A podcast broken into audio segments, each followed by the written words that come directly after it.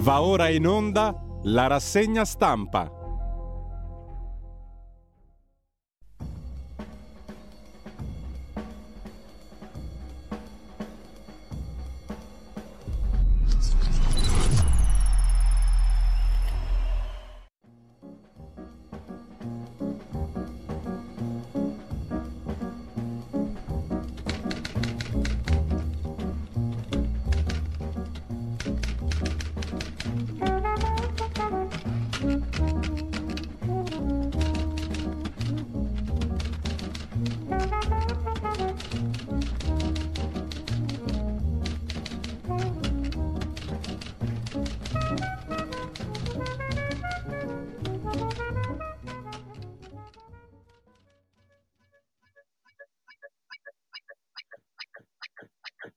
Cordiale, un cordiale, un cordiale, buongiorno a tutte le ascoltatrici, e a tutti gli ascoltatori. Chiedo conferma alla regia che siamo in onda. In onda. E, siamo, siamo alle 7.30 di mercoledì 24 gennaio. Come sempre vi ricordo il, il sito. Non siamo in onda, siamo in onda, non lo so. Musica. Musica.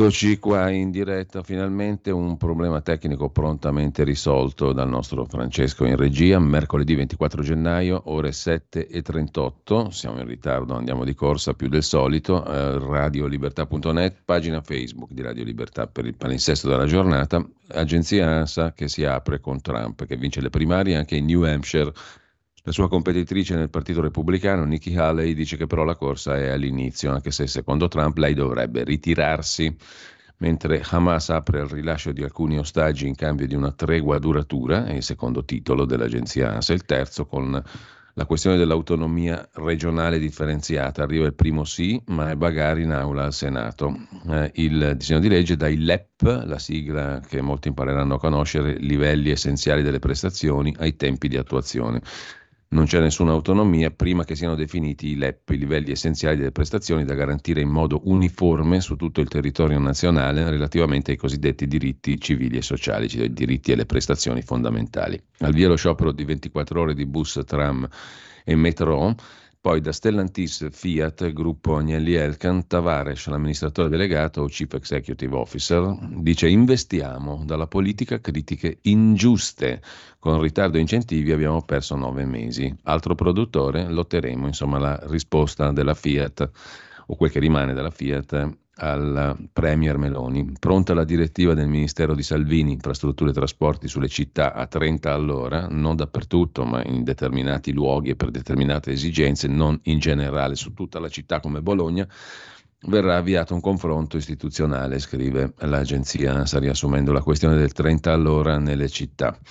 E, rimanendo alla pagina di politica interna, Giorgia Meloni oggi al question time con i leader dei vari gruppi parlamentari, Meloni opposizioni, dalla sanità all'Unione Europea, un confronto a tutto campo, question time del Presidente del Consiglio, che ha sentito anche il Presidente del Consiglio europeo Michel sul bilancio dell'Unione Europea. Intanto lasciamo l'agenzia ANSA, andiamo a segnalare sull'agenzia AGI, una su tutte, una notizia che riguarda la povera Pamela Mastropietro, trucidata orrendamente in quel di Macerata, la Cassazione ha confermato l'ergastolo per il nigeriano Osegale. Definitivo il carcere a vita per il nigeriano ritenuto responsabile di omicidio aggravato, violenza sessuale. La mamma della diciottenne orrendamente mutilata dice aspettavo questa sentenza da sei anni, e però la mamma di Pamela Mastropietro chiede anche che la battaglia non finisca qui, chiedo a Osegale di pentirsi e di dire chi era con lui eh, e tra l'altro su tutta la vicenda non è che sia stata fatta completamente luce su questo orrendo massacro. Un'altra notizia di cronaca eh, viene dall'ospedale Careggi di Firenze. Sono arrivati ieri gli ispettori mandati dal ministro della Salute Orazio Schillaci. Prendiamo su tutti un articolo del Corriere della Sera, oggi a pagina 16. Oggi gli ispettori ministeriali della salute tornano per fare chiarezza su un farmaco molto invasivo somministrato a bambini che hanno appena iniziato la pubertà. Il farmaco si chiama triptorelina e viene usato per una terapia, bloccare la pubertà sana a bambini che hanno incertezza sul loro genere di appartenenza, maschio, femmina, altro.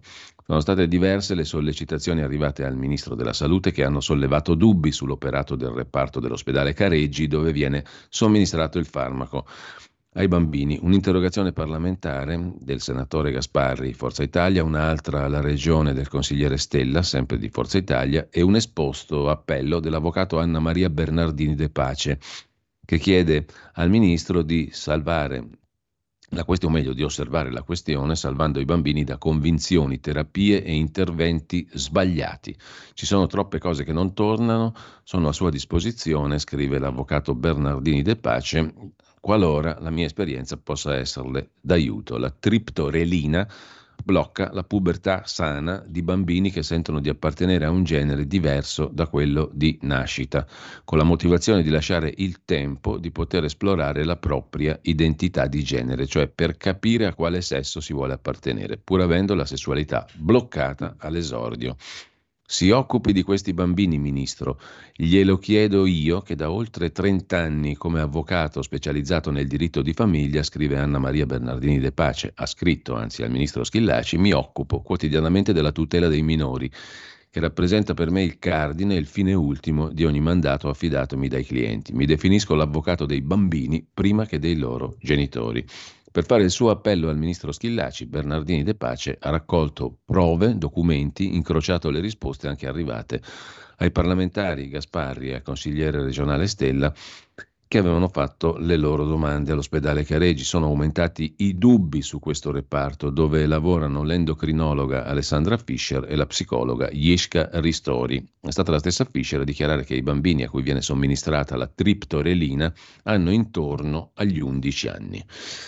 Vedremo, comunque il Corriere dà spazio a questa questione in pagina di cronaca, pagina 16, mentre Un'altra notizia di cronaca colpisce sui quotidiani di oggi, si tratta di troppe armi in mano ai minorenni a Napoli. È una piaga sociale, hanno detto i ministri Piantedosi e Zangrillo serve anche la prevenzione. C'è una missione governativa all'insegna della legalità.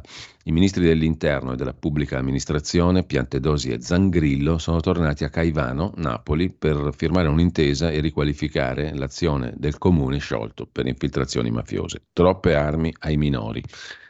Vi segnalo due ricordi molto belli di Gigi Riva. Il primo è quello di Massimo Camisasca, vescovo e molto vicino a Comunione e Liberazione compare sulla nuova bussola quotidiana il mio amico Gigi, forte, umile, riconoscente.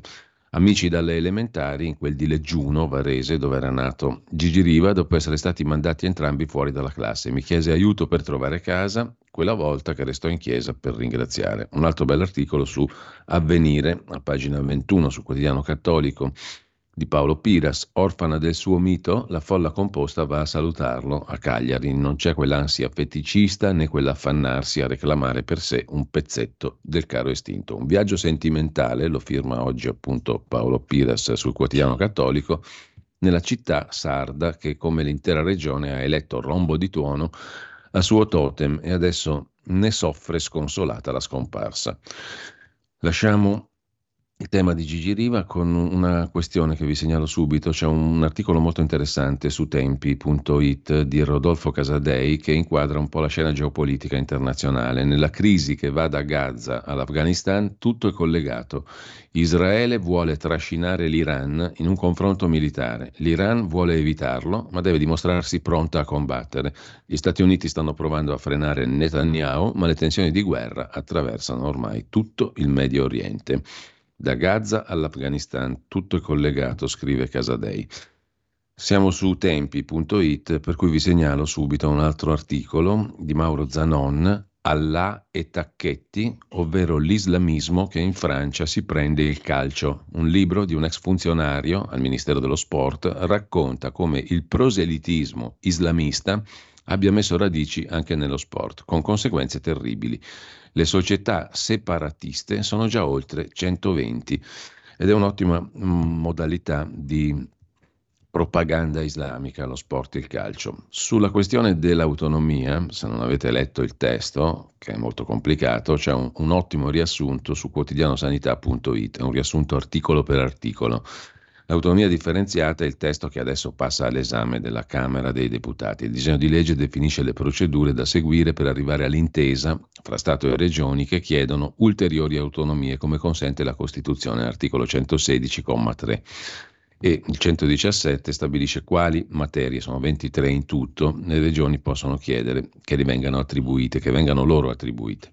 L'attribuzione delle funzioni relative a ulteriori forme di autonomia è consentita solo dopo che saranno determinati, che saranno determinati i LEP, cioè i livelli essenziali delle prestazioni che vanno garantite in maniera uniforme in tutte le regioni, su tutto il territorio nazionale che concernono i diritti sociali e civili, cioè i diritti fondamentali, le prestazioni fondamentali.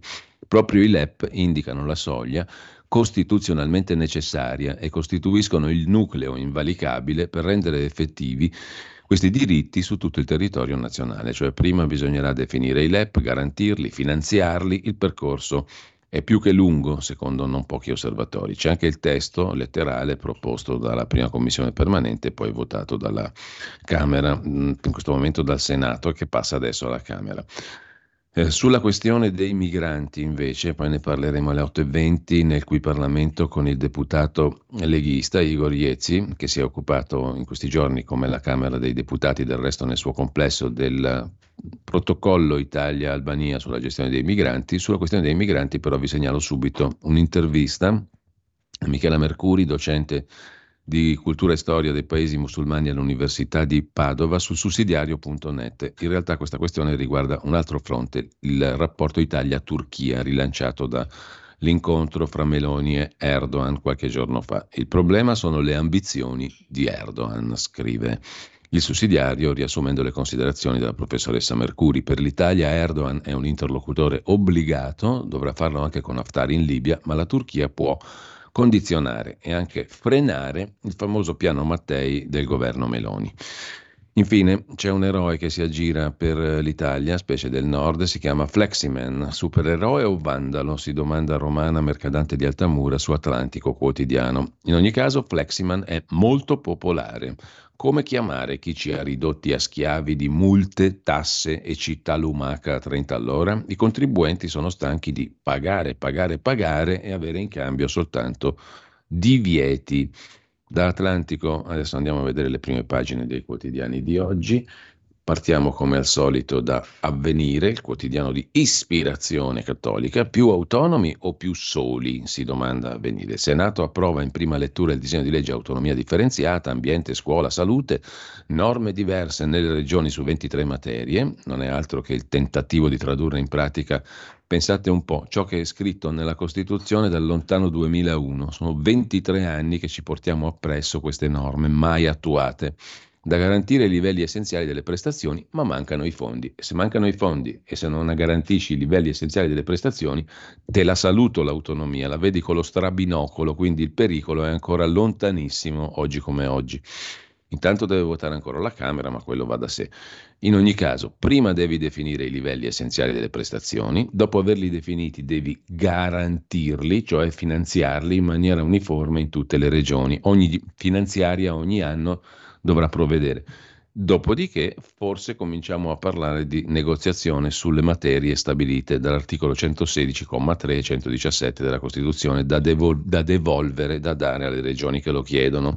Il percorso no lungo, più che lungo, staremo a vedere. In ogni caso, sempre dalla prima pagina di avvenire due mesi di tregua, ma Hamas rifiuta la tregua, chiuso in un assedio totale il campo di Khan Yunis. Un razzo ha colpito e ucciso 24 soldati israeliani, scrive Avvenire. Il Corriere della Sera apre anch'esso con la notizia del giorno, sia l'autonomia è scontro, poi vedremo perché. Un incidente in Canada, cade elicottero, morti due ereditieri di industria dell'Alto Adige o Sud Tirolo. Nel tragico incidente dell'elicottero in Canada, oltre al pilota, hanno perso la vita due rampolli di note famiglie industriali altoatesini, gli Oberrauch del gruppo Sportler e i Widman nel settore tessile. Heiner e Andrea Junior erano parte di una comitiva che stava effettuando Skying a Terras, una città della British Columbia nel nord-ovest del Canada. Sempre dal Corriere della Sera, cinema, Io capitano di Matteo Garrone, tra i cinque in corsa per il film internazionale candidati all'Oscar. Enrico Mentana, intervistato da Goffredo Buccini, che ricorda il 94, fu lui tra l'altro che mediò, um, fece mm, da um, giornalista che intervistava insomma, eh, sia Berlusconi che Occhetto nel famoso confronto, sconsigliai a Berlusconi di fare politica, dice il giovane all'epoca direttore del TG5 voluto da Craxi, grazie Bettino, ricorda i giorni vicini a quel fatidico 26 gennaio del 94 con il video di Berlusconi che cambiò l'Italia. E sempre dalla prima pagina del Corriere della Sera, Israele, gli ostaggi denunciano abusi e orrore. 24 soldati israeliani sono stati uccisi intanto, tutti giovanissimi, per lo più impegnati a demolire due palazzine disabitate nel quadrante a centro-nord della striscia di Gaza. Per Israele giornata di sangue e di orrori, come quelli ricordati in Parlamento da un testimone dell'attacco terroristico del 7 ottobre. Abusi sessuali e non solo, su donne e uomini da parte di Hamas. Intanto Hamas respinge la tregua. Con ciò lasciamo la prima pagina del Corriere della Sera. Andiamo al Fatto Quotidiano di Marco Travaglio. Apertura sulla Lega contro Giorgia Meloni. Su che cosa? Sull'Ucraina. L'Ucraina non può vincere, basta armi. L'ordine del giorno del capogruppo leghista al Senato, Massimiliano Romeo. Una mina sotto il governo, scrive il Fatto Quotidiano. Gli italiani vogliono la fine degli aiuti all'Ucraina. La Premier promuova un'iniziativa per il negoziato. Nel frattempo manager pubblici come Scaroni e De Biasio finanziano la destra, partiti senza soldi, lobby, nonostante il 2 per 1000 i tesorieri sono sempre in cerca di soldi per l'attività politica. Così lobbisti e magnati trovano praterie, scrive il Fatto Quotidiano. Salvatore Baiardo, la frase sopra la testata del giorno di oggi, condannato a quattro anni per aver contribuito alla latitanza dei due mafiosi, fratelli Graviano, decide di candidarsi nella democrazia cristiana di Sandri alle prossime europee, un partitone. In Italia non si butta via niente ironizza facilmente il fatto quotidiano. Il disegno di legge secessione, addirittura il fatto la chiama secessione con sprezzo del ridicolo, cioè l'autonomia differenziata, è un pastrocchio tra Meloni e Zaia approvato in Senato. E poi motori, cliniche, favori di Stato sono tutti affari da editori. Calenda contro Gedi, questa è una, una inchiesta interessante a pagina 4 e 5 del Fatto Quotidiano di stamani. La Fiat, le cliniche, e compagnia bella, insomma mica tanto. A che serve il quarto potere? Ci sono un sacco di editori impuri, cioè che fanno tante altre cose e poi controllano la stampa. Chissà perché. Dice Giorgia Meloni no alle elezioni di tutela di italianità da chi ha preso la Fiat e l'ha ceduta ai francesi, ma siamo pieni di editori impuri come gli Agnelli Elkan. Gli Agnelli coprono il regalo Stellantis ai francesi, Angelucci e la sanità privata, Caltagirone che vuole generali, così i signori dei giornali fanno gli affari loro. I legami partono da Gedi, la famiglia Agnelli guidata da John Elkan, attraverso l'azienda controllata, Gedi pubblica i quotidiani. La Repubblica, la stampa, il secolo XIX, diverse testate locali e il gruppo radiofonico di Radio Capital. Tosinvest invece è la finanziaria della famiglia Angelucci che controlla i giornali di centrodestra Libero, Il Tempo, ma anche il gruppo del Corriere del Centro Italia, Umbria, Siena, Arezzo, Viterbo Rieti e da poco ha acquisito il controllo dello storico giornale della famiglia Berlusconi. C'è poi la famiglia guidata da Francesco Gaetano Caltagirone, imprenditore, finanziere e banchiere, controlla il Messaggero, il Mattino di Napoli, il Gazzettino di Venezia e Urbano Cairo, proprietario del gruppo Rizzoli, Corriere della Sera, Gazzetta dello Sport, La 7, ma anche del Torino Calcio. Formalmente lui sarebbe l'editore puro, cioè che non ha altri interessi in altri settori. Chiudiamo dalla prima pagina del fatto di oggi con Autostrade per l'Italia, ASPI, altre vittime chiedono rimborsi ma la società non paga. Qualcuno si ricorderà l'ex ministro Fioramonti, governo Conte 1, 5 Stelle Lega, resto in Gran Bretagna, dice l'ex ministro che è docente universitario, da noi in Italia la ricerca ha le porte chiuse anche gratis. E io sto in UK, nel Regno Unito. Il giornale di Angelucci, giusto appunto appena citato, diretto da Alessandro Sallusti, apre la sua prima pagina con il primo colpo allo statalismo, la riforma dell'autonomia con più poteri alle regioni.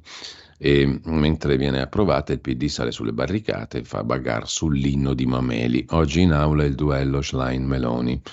Schellin scrive invece che Schlein il giornale, un bel refuso nel titolo di prima pagina, mentre il giornale mette in taglio alto anche la questione delle privatizzazioni, 20 miliardi di roba da vendere da parte del governo Meloni contro il maxi debito. Non è un espediente ma una strategia, scrivono Osvaldo De Paolini e Angelo Miglietta in un lungo articolo che principia a pagina 1 e volta a pagina 5. Con le privatizzazioni l'Italia è rimasta in Europa. Oggi possono aiutare a ridurre il maxi debito, che è la favola in realtà che ci raccontano dagli anni 90 in avanti. Non sono servite per niente a ridurre il debito e le privatizzazioni, ma sentiamoci un'altra volta sta favoletta qua. La decisione del governo di introdurre nella manovra vendite di asset statali per 20 miliardi suscita critiche faziose condite da ignoranza, ma affinché non diventi un'operazione solo simbolica va allargato l'orizzonte, scrivono De Paolini e Miglietta. Certo, vendiamo l'Italia, facciamo prima, magari incassiamo qualcosa di più di 20 miliardi. Sempre dalla prima pagina del giornale, Edward Luttwak, l'editoriale di oggi, nel Mar Rosso serve la Marina italiana, ma non per finta, che non vada lì a giocare ai marinaretti, deve sparare. Quando Conte difendeva tutti i suoi indagati, giustizialisti a metà, titola il giornale, poi a proposito di giudici, scrivevano loro le finanziarie, la rivelazione la raccoglie niente poco di meno che Filippo Facci, L'ex ministro Cassese ha raccontato nel 93 il Pullman di Pulite fece riunioni col governo, i giudici scrivevano perfino la finanziaria, quante pressioni dai pubblici ministeri. Bei tempi per molti, mentre gli ebrei italiani denunciano l'ipocrisia della sinistra su Gaza e Olocausto. Niente condoglianze meglio le vostre condanne mh, delle vostre condoglianze. Non è la posizione ufficiale dei vertici della comunità ebraica in Italia, è ciò che pensa un gruppo di giovani ebrei romani di questa fiera dell'ipocrisia, fatta di grandi commemorazioni di ebrei morti e di indifferenza per quelli vivi. Sempre dal primo piano del giornale, il libro di Giovanni Sallusti, che esce proprio oggi, Mi mancano i comunisti, con prefazione di Giuliano Ferrara. I compagni credevano in Stalin e in un'ideologia assassina, un po' i liberali li rimpiangono, i compagni veri, i comunisti di una volta. È il ragionamento paradossale di Giovanni Sallusti, che nel suo pamphlet mi mancano i comunisti, prefazione di Giuliano Ferrara, lancia una provocazione. Sicuri che questa sinistrina rosé e politicamente corretta sia meglio dei veri comunisti di una volta? E Ferrara se ne intende perché fu appunto comunista così, per citare un film di Verdone mitico. In Italia intanto la sinistra, scrive Luigi Mascheroni a chiudere la prima pagina del giornale nella sua rubrica, è da giorni che protesta perché Giorgia Meloni ha criticato il titolo di un quotidiano antigovernativo. Non si permetta di zittire un giornale, dicono. Hanno ragione se fosse vero. In Spagna, a proposito di imbavagliare la stampa, hanno risolto il problema. Alla radice El País corrispettivo spagnolo di Repubblica, quotidiano progressista, ieri ha licenziato il filosofo Fernando Savater, editorialista fin dagli esordi, firma nobile, perché ha contestato la deriva populista della sinistra spagnola. Con questo i confratelli spagnoli di Repubblica che, che fanno la censura eh, a casa loro in Spagna, con questo lasciamo il giornale, ci fermiamo un attimo, senza pezzo musicale, proprio una pausa velocissima perché abbiamo pochissimo tempo oggi, torniamo subito alle prime pagine, tra pochissimi secondi. Stai ascoltando Radio Libertà. La tua voce libera, senza filtri né censura. La tua radio. Rieccoci in onda con il mattino di Napoli, autonomia c'è il primo sì, l'ok del Senato, esulta il centrodestra e poi focus del mattino sulle imprese, un 2023 da record al sud, sono 15.000 imprese in più, mezzogiorno record per l'aumento delle imprese, Campania sul podio per le performance di Napoli e Caserta, a tirare è il turismo, racconta il quotidiano napoletano. E poi l'allarme del ministro Piantedosi a Napoli Troppi ragazzi armati, troppe armi nelle mani dei minorenni. È una piaga sociale, ha detto il ministro dell'Interno, che col collega della pubblica amministrazione Zangrillo ieri è stato per l'ennesima volta a Caivano. Il responsabile del Ministero della Pubblica Amministrazione Zangrillo ha annunciato nuove risorse, soldi, da ne per il comune del Napoletano. Il progetto si articola in varie azioni a partire dal reclutamento di 16 Funzionari, scrive il mattino di Napoli. Il Tempo di Roma apre la sua prima pagina con una questione locale, il sindaco Pizzardone, anzi tante questioni, tanti locali, tanti comuni. I sindaci dei comuni italiani sono diventati tartassatori di automobilisti. Nel 2023 il record di multe, 900.000 sono arrivate ai romani, tesoretto per il sindaco PD Gualtieri. Al comune di Roma 138 milioni e passa. La maggior parte delle sanzioni sosta selvaggia. Il primo cittadino vuole i 30 km all'ora sul 70% delle strade capitoline. Al trionfale ventenne trovato morto nel cortile di scuola, sempre a Roma, e poi ancora a Roma, polemiche su De Fusco, direttore del Teatro di Roma. Il Campidoglio non ci sta, vuole uscire dalla fondazione che controlla il teatro. Dopo il caso Ferragni arrivano nuove regole per la beneficenza, in Consiglio dei Ministri la stretta sui social e il sì del Senato al disegno di legge autonomia. Poi ancora in prima pagina sul tempo, via l'onorificenza a Tito, il maresciallo Tito, presidente della Jugoslavia, la sinistra si oppone. Proposta di Fratelli d'Italia sui morti nelle foibe. Dal tempo a Repubblica. Repubblica apre sulla cosa che la riguarda, voglia di censura. Dopo l'attacco di Meloni a Repubblica, Federazione Nazionale della Stampa Italiana e opposizione protestano, è insofferente alle critiche. Il Premier, regia di Fazzolari, il suo sottosegretario della Meloni, contro i media. Legge bavaglio, il ministro Nordio tenta un blitz per inasprirla. Sulle privatizzazioni Urso ammette venderemo il 13% delle poste italiane. Primo sia l'autonomia regionale, commenta Ellis Line, nella storia questi qui di destra per avere spaccato il paese. Una rosa bianca alle code allo stadio, l'addio a Gigi Riva, ricorda Repubblica in prima pagina, e poi ancora il pezzo di Edgar Morin, filosofo francese che è nato nel 21 a 102 anni, nel buio del secolo vince la resistenza dello spirito. Il titolo è veramente evocativo, il pezzo lo trovate a pagina 28. Mentre da Repubblica passiamo alla consorella torinese Agnelli Elcano, la stampa di Torino. Apertura sul via all'autonomia, PD e 5 Stelle protestano, il paese va a pezzi. Gianluigi Nuzzi racconta la storia di un chierichetto abusato dal prete, una storica sentenza in Vaticano. Il fondatore di Slow Food, Carlo Petrini, si occupa dell'alimentazione, che è un veicolo di pace. Dobbiamo insegnare l'alimentazione nelle scuole. Nelle scuole bisogna insegnare di tutto, sempre più roba dentro nelle scuole, sempre più insegnanti da buttarci dentro pure. Chiamiamo pure gli esperti di alimentazione. Mentre eh, la missione nel Mar Rosso, il governo italiano è pronto al voto in Parlamento e Giorgia Meloni torna a Kiev Kiev, in Ucraina.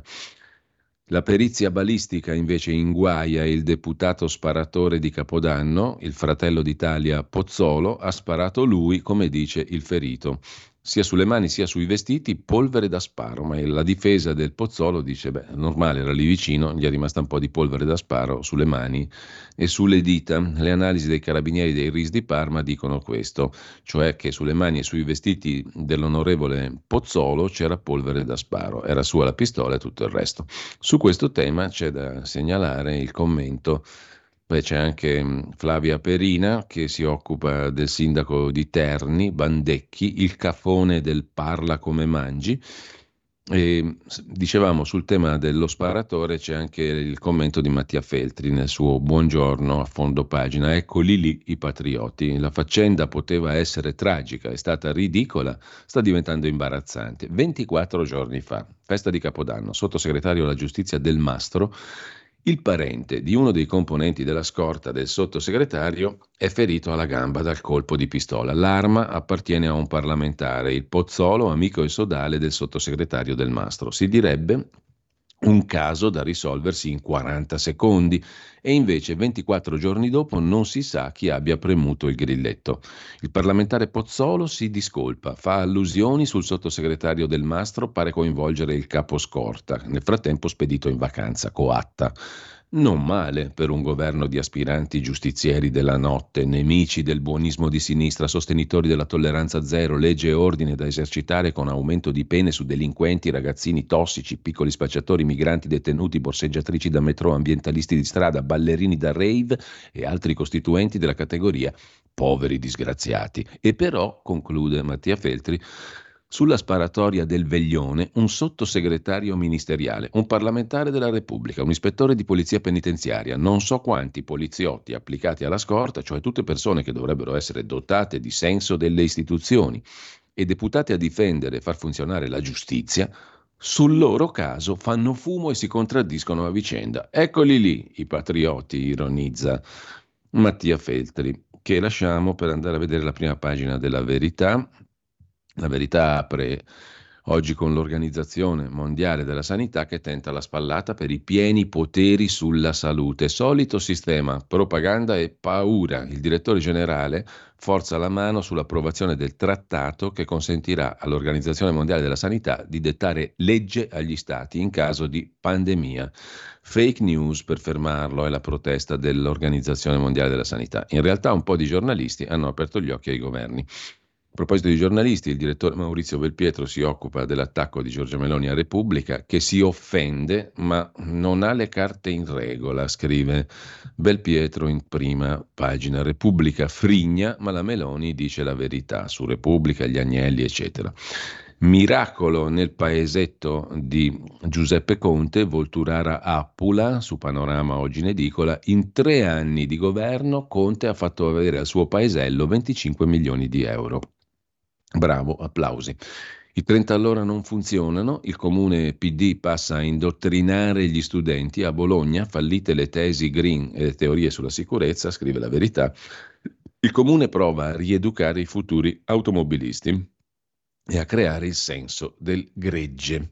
Il primo ok all'autonomia, fisco e lavoro sono le novità che fanno paura al PD e poi Roma coalizza mezza Unione Europea, via dai menù la carne sintetica, si allarga il fronte degli ostili alla carne coltivata. Il vescovo che divide sui gay deve lavorare per l'unità della Chiesa, scrive Davide Perego ineccepibilmente, poi Giorgio Gandola, i fischi a, a, Gigi Riva li ha sulla coscienza la Lega Calcio. Anche l'oltraggio a Gigi Riva in Arabia Saudita è conseguenza della Supercoppa venduta agli arabi. Poi c'è una cosa curiosa, vi ricorderete tutti la smemoranda, lo storico diario, il buco provocato dal crack della smemoranda, la società, ammonta a 40 milioni. Gino e Michele, padri dell'agenda di culto e amministratori del gruppo fallito, nonché firme storiche della sinistra, si sono inseriti fra i creditori per chiedere 45 mila euro attraverso una loro società. Un ex dipendente attacca, danno la colpa al Covid, ma la verità è un'altra. L'azienda era diventata sessista, ingiusta e non ci ha pagato 31 mesi di contributi. Scandalo e fallimento alla smemoranda. Lasciamo con questo la verità, andiamo al libero. Il quotidiano apre a tutta pagina con più autonomia, meno sprechi. Il primo passo storico, il sì del Senato alla riforma delle autonomie differenziate, ora si passa alla Camera. Tutte le bufale della sinistra contro la legge. Il commento di Daniele Capezzone, gli ostaggi di Hamas trasformati in schiavi del sesso, una delle oscenità legate al blitz del 7 di ottobre di Hamas contro Israele una cosa or- orripilante raccontata dagli stessi ostaggi. Mentre sempre dalla prima pagina eh, di Libero c'è la foto di John Elkan, 47enne presidente di Stellantis e gruppo Gedi, editore di Repubblica Stampa, eccetera. Stellantis difende la migrazione in Marocco del gruppo John Elkan e la sua Africa va a produrre automobili eh, laggiù. Tavares ha replicato, l'amministratore delegato del gruppo Stellantis Fiat, eccetera, a Meloni. Abbiamo 40.000 dipendenti, fate male a loro. Per restare chiede sussidi e zero concorrenza, ma intanto il, l'ex Fiat, il gruppo dell'ex Fiat, continua a organizzare la migrazione per produrre auto in Marocco. Mm, sempre dalla prima pagina di Libero vi segnalo l'articolo di Alon Barr, ambasciatore di Israele in Italia, l'odio per gli ebrei è vivo a Gaza, ma anche qui, sabato il giorno della memoria, e sempre dalla prima pagina di eh, Libero, il corteo anti-Israele, palestinesi in piazza che calpesta la Shoah. È polemica. Tutti in fila, la Sardegna saluta Re Gigi Riva, le ultime ore, le cure rifiutate, ha rifiutato un'angioplastica che gli è stata fatale, l'esitazione gli è stata fatale, scrive Libero. Lo stadio di Cagliari avrà il suo nome.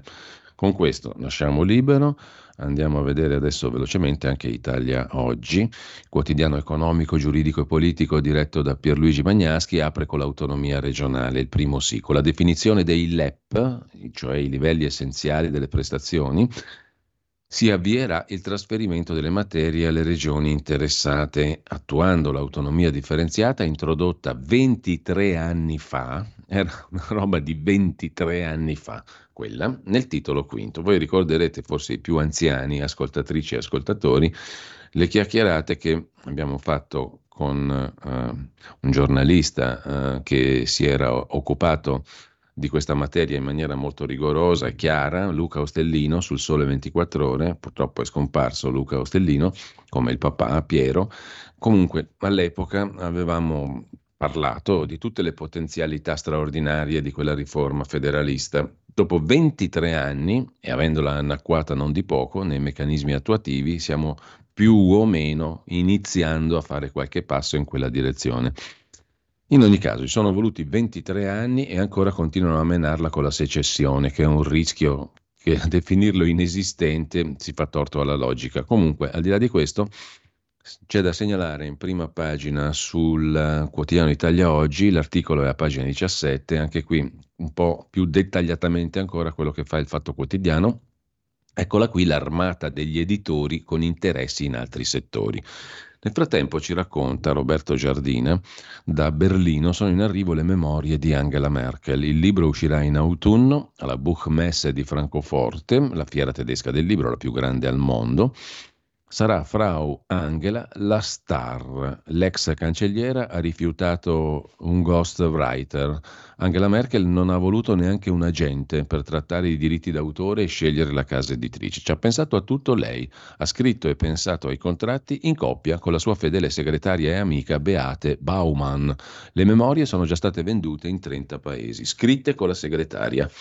Infine, intervistata da Nicola Porro a Quarta Repubblica, scrive Pierluigi Magnaschi, Giorgia Meloni ha detto che l'accusa di vendere l'Italia mi arrivi dal giornale La Repubblica, che ha aperto l'altro giorno a tutta pagina l'Italia in vendita a proposito delle privatizzazioni, che è di proprietà di quelli che hanno preso la Fiat, l'hanno ceduta ai francesi, hanno trasferito all'estero la sede legale e la sede fiscale, hanno messo in vendita sulle piattaforme dell'immobiliare i siti delle nostre storiche aziende italiane, cioè non so se il titolo della Repubblica, ha detto Meloni, fosse un'autobiografia, però francamente le lezioni di tutela di italianità da questi pulpiti anche no.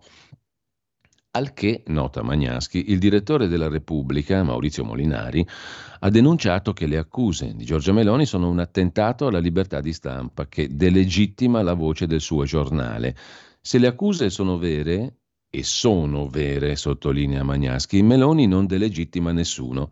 Resta il problema, questo sì, delicato, sulla libertà di stampa degli editori che svolgono altre attività economiche oltre a quelle editoriali. Vedere il servizio di Italia Oggi stamani a pagina 17.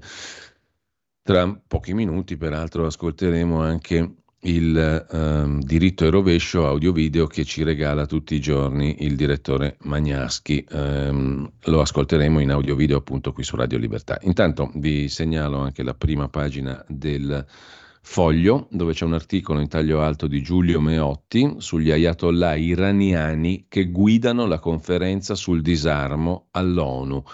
E Israele è pari merito con Iran nella protezione dei giornalisti. Siamo al mondo capovolto. Il 7 ottobre ci ha fatto precipitare nel mondo descritto da Alasdair McIntyre in Dopo la virtù, un mondo in cui il pensatore americano immagina che la ragione abbia subito le conseguenze di una catastrofe e i filosofi non riescano più a comprendere di essere affondati nel caos, senza senso. Non bastavano i silenzi sugli stupri di Hamas da parte delle organizzazioni per i diritti delle donne e Israele trascinato all'AIA con l'accusa di genocidio. Dopo il massacro del 7 ottobre, Israele è finito anche al sesto posto, a pari merito con l'Iran, nella lista dei persecutori dei giornalisti nel mondo, secondo il Comitato per la protezione dei giornalisti. Iran e Israele sono elencati insieme. Il mondo, al contrario, per dirla con un personaggio famoso. Intanto Andiamo a vedere anche la prima pagina, mm, un attimo soltanto, la prima pagina, eh, la vediamo subito, sempre che ci arriviamo, del Dubbio, il quotidiano degli avvocati, che si occupa quest'oggi in taglio alto di rivoluzione garantista con un'intervista al viceministro Francesco Paolo Sisto, col primo sì alla riforma della giustizia, il primo tassello di un cambiamento epocale è ridefinire il processo in chiave garantista. Il sistema non ha più il pubblico ministero come baricentro e si cancella la barbarie secondo cui un giudizio è inutile se non porta alla condanna. Col via libera decretato ieri in Commissione Giustizia al Senato al disegno di legge Nordio iniziano ad andare a segno diverse frecce scoccate dal Ministero della Giustizia, scrive il dubbio in prima pagina. Adesso facciamo togliamo la condivisione dal nostro schermo e facciamo una piccola pausa musicale, la facciamo velocissimamente, vi dico subito cosa ascoltiamo, poi subito dopo la rubrica diritto e rovescio, in maniera tale da arrivare alle 8.20 precisi con il qui Parlamento con il nostro Igor. Iezzi, deputato leghista. Eh, il primo brano musicale di oggi, ve lo dico rapidamente, sto già perdendo troppo tempo, mercoledì 24 gennaio, 24 gennaio 1875, la prima assoluta del poema sinfonico orchestrale di Camille Saint-Saëns, La danse macabre, macabre, la danza macabra che tutti conoscete. Stai ascoltando Radio Libertà. la tua voce libera, senza filtri né censura. La tua radio.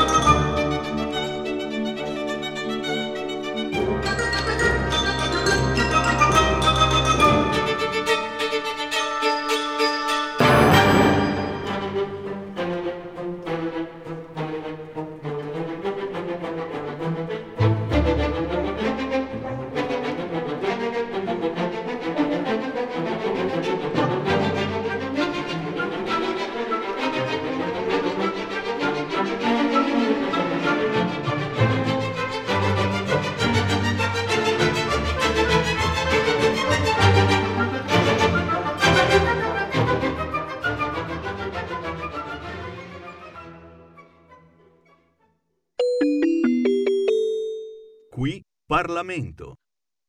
E diamo il benvenuto e il buongiorno a Igor Iezzi, deputato del gruppo della Lega, componente della Commissione Affari Costituzionali, ma anche della Commissione parlamentare di inchiesta, esiste ebbene sì anche questa, sulle condizioni di sicurezza e lo stato di degrado delle città e delle loro periferie. L'ho fatta lunga perché lungo è il titolo di codesta commissione. Intanto buongiorno Igor.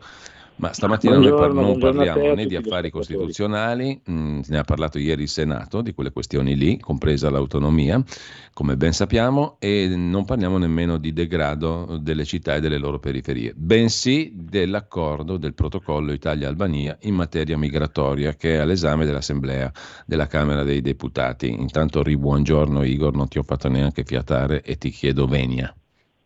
Buongiorno a te e a tutti gli ascoltatori. Allora. Intanto parliamo di questo protocollo Italia-Albania, è scivolato un po' in secondo piano perché questa settimana era in primo piano il Senato con il disegno di legge sull'autonomia differenziata, no? l'attuazione della Costituzione dopo 23 anni di sonno. Questo è un altro capitolo. Eh, per quanto concerne il protocollo Italia-Albania, come la mettiamo per essere sintetici e illustrarlo a chi ci ascolta? Cosa c'è dentro lì? Allora, in, in maniera super sintetica, in estrema sintesi, si appalta un pezzettino dell'accoglienza degli immigrati irregolari, delle procedure di rimpatrio all'Albania. Verranno costruite due strutture sul suolo albanese, eh, una per il per la verifica del, del, insomma, delle condizioni dell'immigrato e dello status e l'altra per il trattenimento in attesa di, di rimpatrio. Eh, nella sostanza dovrebbero andarci eh, 3.000, al massimo 3.000 eh, immigrati eh, al mese che in un anno vuol dire 36.000. Eh, questo è in estrema sintesi. Um, nelle, nelle, strutture in Albania ovviamente varrà la giurisdizione italiana. Per 3.000 al mese sostanzialmente si riesce a, smal- sì, a smaltire le pratiche. La, l'ipotesi è che con le procedure che sono già state introdotte di controllo alla frontiera rapide per gli immigrati che arrivano da paesi sicuri si potrebbe comunque arrivare a un rimpatrio entro 28 giorni e quindi insomma in un mese sostanzialmente e quindi 3.000 al mese in un anno fa 36.000. Vorrebbe dire diciamo, alleggerire di molto eh, le strutture dell'accoglienza in Italia che comunque eh, ahimè sono, sono, stressate e poi tutti ci auguriamo che abbiano come dire, che, che, che questo meccanismo di appaltare a paesi terzi eh, un pezzo dell'accoglienza abbia anche un, dire, una, una, funzione di deterrenza, nel senso che eh, l'immigrato irregolare pensa di arrivare in Italia eh, e poi di eh, usare l'Italia magari anche come trampolino per andare in altri paesi d'Europa, magari dire, l'ipotesi di finire in Albania può essere eh, diciamo, poco piacevole eh, dal loro punto di vista. Eh, consideriamo che questo è un, dire, un meccanismo che eh, nuovo, nuovo ma eh, che altri paesi stanno pensando perché eh, come sapete c'è tutto un dibattito eh, in, in Inghilterra eh, con l'ipotesi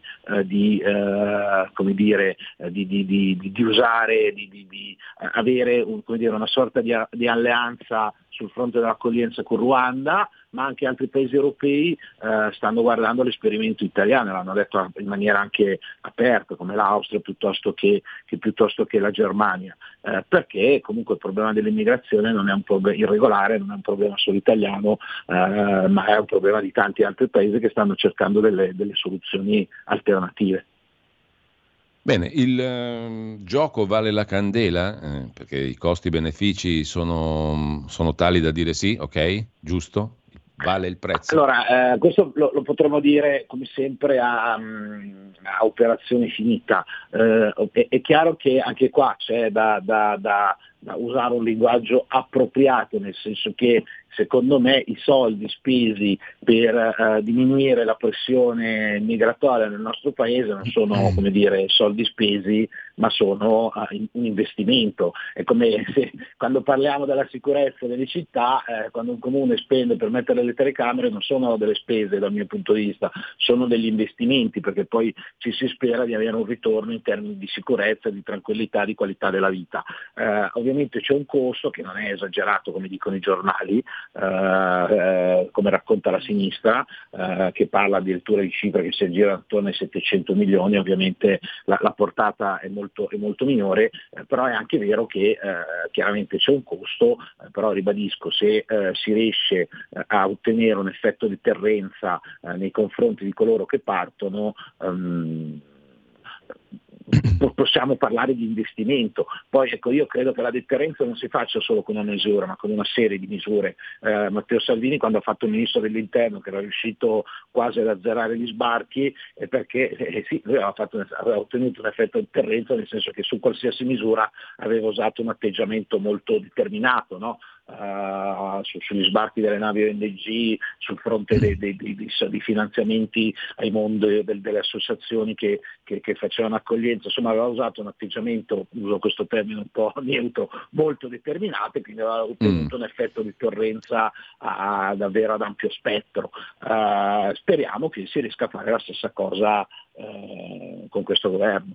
Ecco, io vorrei chiedere anche a Igor Iezzi mm, un'altra questione, perché il ehm, protocollo, o meglio, il disegno di legge di ratifica del protocollo stabilisce anche, se non sbaglio, Igor, poi sarai tu a essere più preciso, che eh, nelle strutture in Albania possano essere condotte solo persone imbarcate su mezzi delle autorità italiane anche a seguito di operazioni di soccorso in zone all'esterno del mare territoriale dell'Italia o di altri Stati membri dell'Unione Europea no? Se non vado errato. Sì. Eh, fatto 100 il numero di migranti che arrivano in un anno, quante sono le persone che rispettano questi requisiti e che quindi potranno andare in Albania?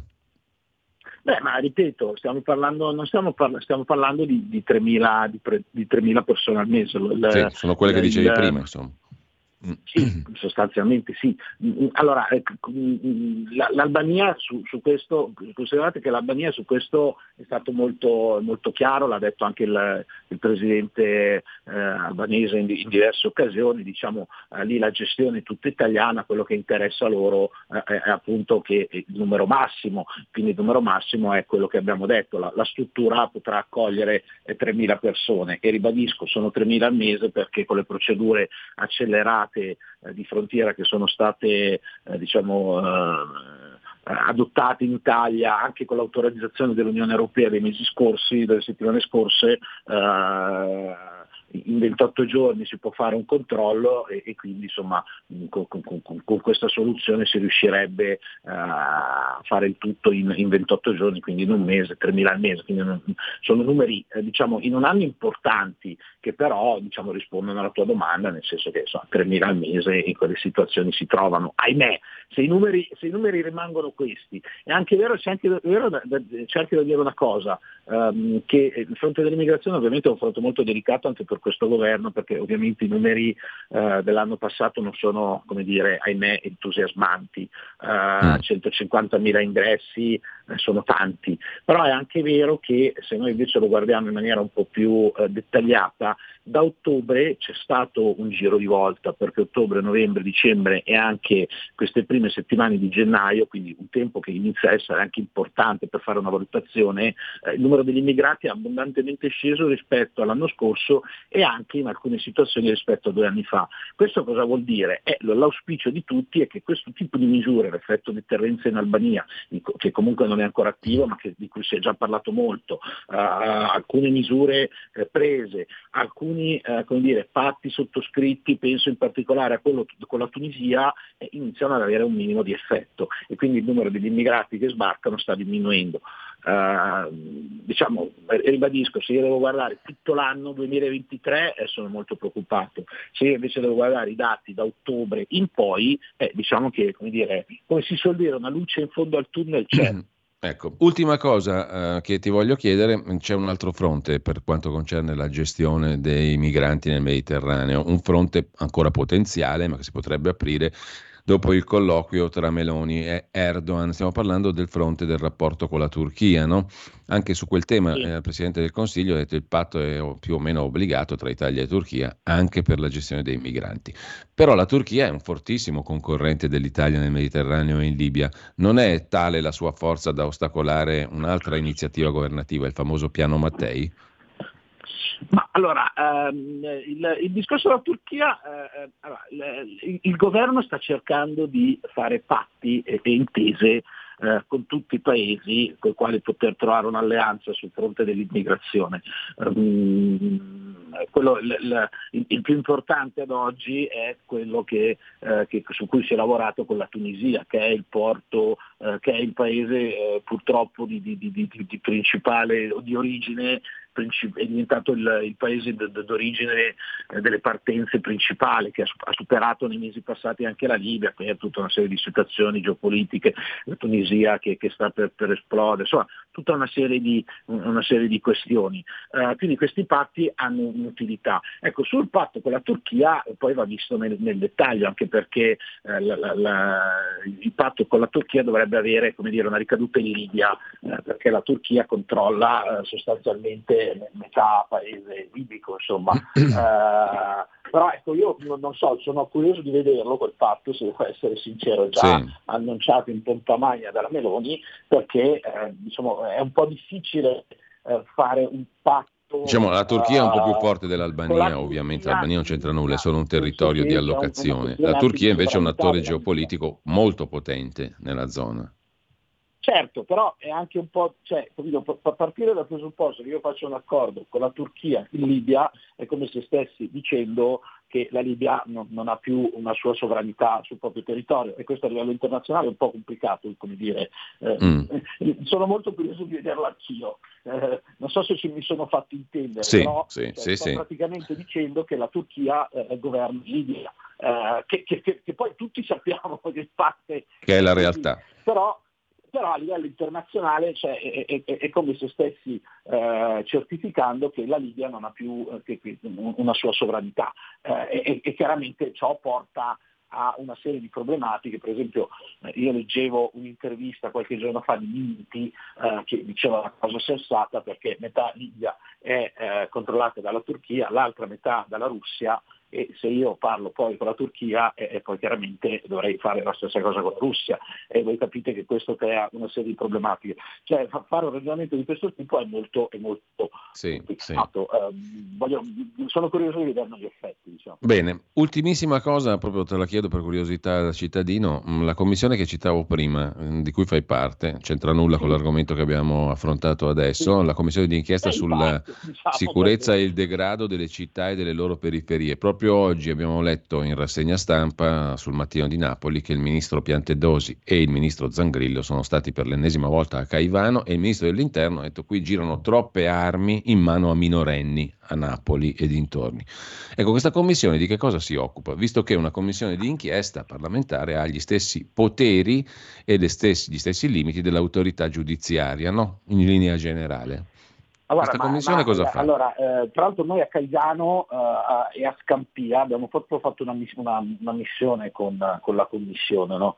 E, lo, lo, scopo è ovviamente eh, dire, ehm, fare un'analisi di determinati fenomeni eh, tra cui, tra cui, c'è anche quello di cui abbiamo parlato prima, eh, cioè la, la, la, l'insicurezza legata alla presenza di, di, immigrati irregolari, ma non, non, è l'unico problema che, sono, che, c'è in periferia e serve per fare un'analisi approfondita eh, ed eventualmente eh, proporre poi al Parlamento eh, dire, degli strumenti per, per, intervenire. Noi siamo stati a Scampia, siamo stati a, a Caivano, che appunto sono le zone, la zona Caivano, uh, quella in cui ieri si è recato Piantedosi, eh, sono zone ovviamente complicate, eh, molto, complesse, eh, però dove ci sono, devo dire, dove io ho visto anche tante energie, perché ho assistito a, abbiamo parlato, abbiamo avuto la fortuna di parlare eh, con, con, associazioni anche che, che, fanno lavori importanti, ne cito una su, su tutte che mi aveva molto colpita, un'associazione che aveva preso una struttura eh, che era in mano all'Andrangheta, alla Camorra, eh, dove la Camorra eh, seppelliva nel sottoterra le, le armi, eh, è stata presa in gestione da, da, da, un gruppo di ragazzi che ne ha fatto una palestra per i, per i, per i bambini della, della, de, del quartiere. Quindi sì. diciamo, ci, ci, sono tante situazioni. Ovviamente c'è un'assenza dello Stato, dell'amministrazione locale, delle amministrazioni locali negli anni pesante, perché eh, una, una, delle situazioni che ci raccontava il prefetto di Napoli quando siamo stati giù è il fatto che per esempio sulla gestione delle case popolari in determinati quartieri non c'è nulla di scritto, cioè lì ci vengono assegnate le case ma non da, diciamo, in maniera ufficiale eh, vengono assegnate attraverso canali diciamo, mm. mm. paralleli che, che, tutti possiamo immaginare a, a, chi fanno riferimento. Quindi ci sono situazioni incancrenite da anni dove bisogna fare un lavoro eh, importante. Ecco, noi a Caivano abbiamo già iniziato a fare un lavoro perché eh, qualche mese fa abbiamo approvato il decreto Caivano, di cui avevamo tra l'altro discusso anche eh, con, con questa radio, eh, che, che, dovrebbe essere tra l'altro uno di quei modelli poi da applicare in altre realtà eh, diciamo, analoghe in quanto a problematiche, eh, importante che prevedeva tutta una serie di investimenti e di misure proprio per cercare di migliorare la situazione. Però è chiaro che lì il problema secondo me si risolve diciamo, con un lavoro costante, non c'è una misura che risolve il problema, lì parliamo di anni di assenze delle istituzioni e, e quindi chiaramente bisogna pian pianino creare su un, un lavoro partendo magari anche dalla scuola perché poi ci sono anche molti problemi dal mio punto di vista, per come la vedo io, anche molti problemi culturali che vanno risolti. Allora, grazie a Igor Iezzi, buona giornata, buon lavoro Igor e ehm, grazie buona a voi prosecuzione. E a tutti i nostri ascoltatori. Grazie. Allora, tra poco mh, mm, torniamo adesso alla danza macabra di Camille Saint-Saëns, poi le previsioni del tempo, poi il secondo brano musicale, Victor Herbert, Madeleine, 24 gennaio 1914, un'opera di Herbert, viene presentata in anteprima a New York, compositore, violoncellista, viene ricordato per le operette e commedie che dal 1890 hanno grande successo a Broadway. Ascolteremo una canzonetta e poi torniamo alle canzonette della rassegna stampa di oggi. Per la tua pubblicità visita il sito radiolibertà.net.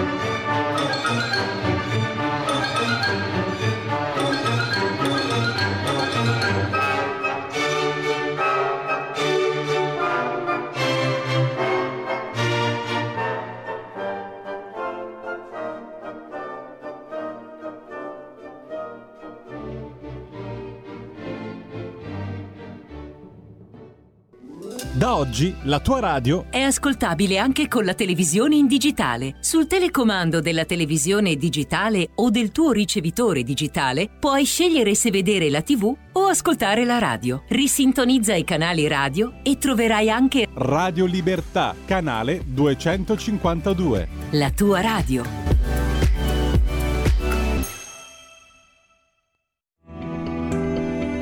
Il meteo.it presenta le previsioni del giorno.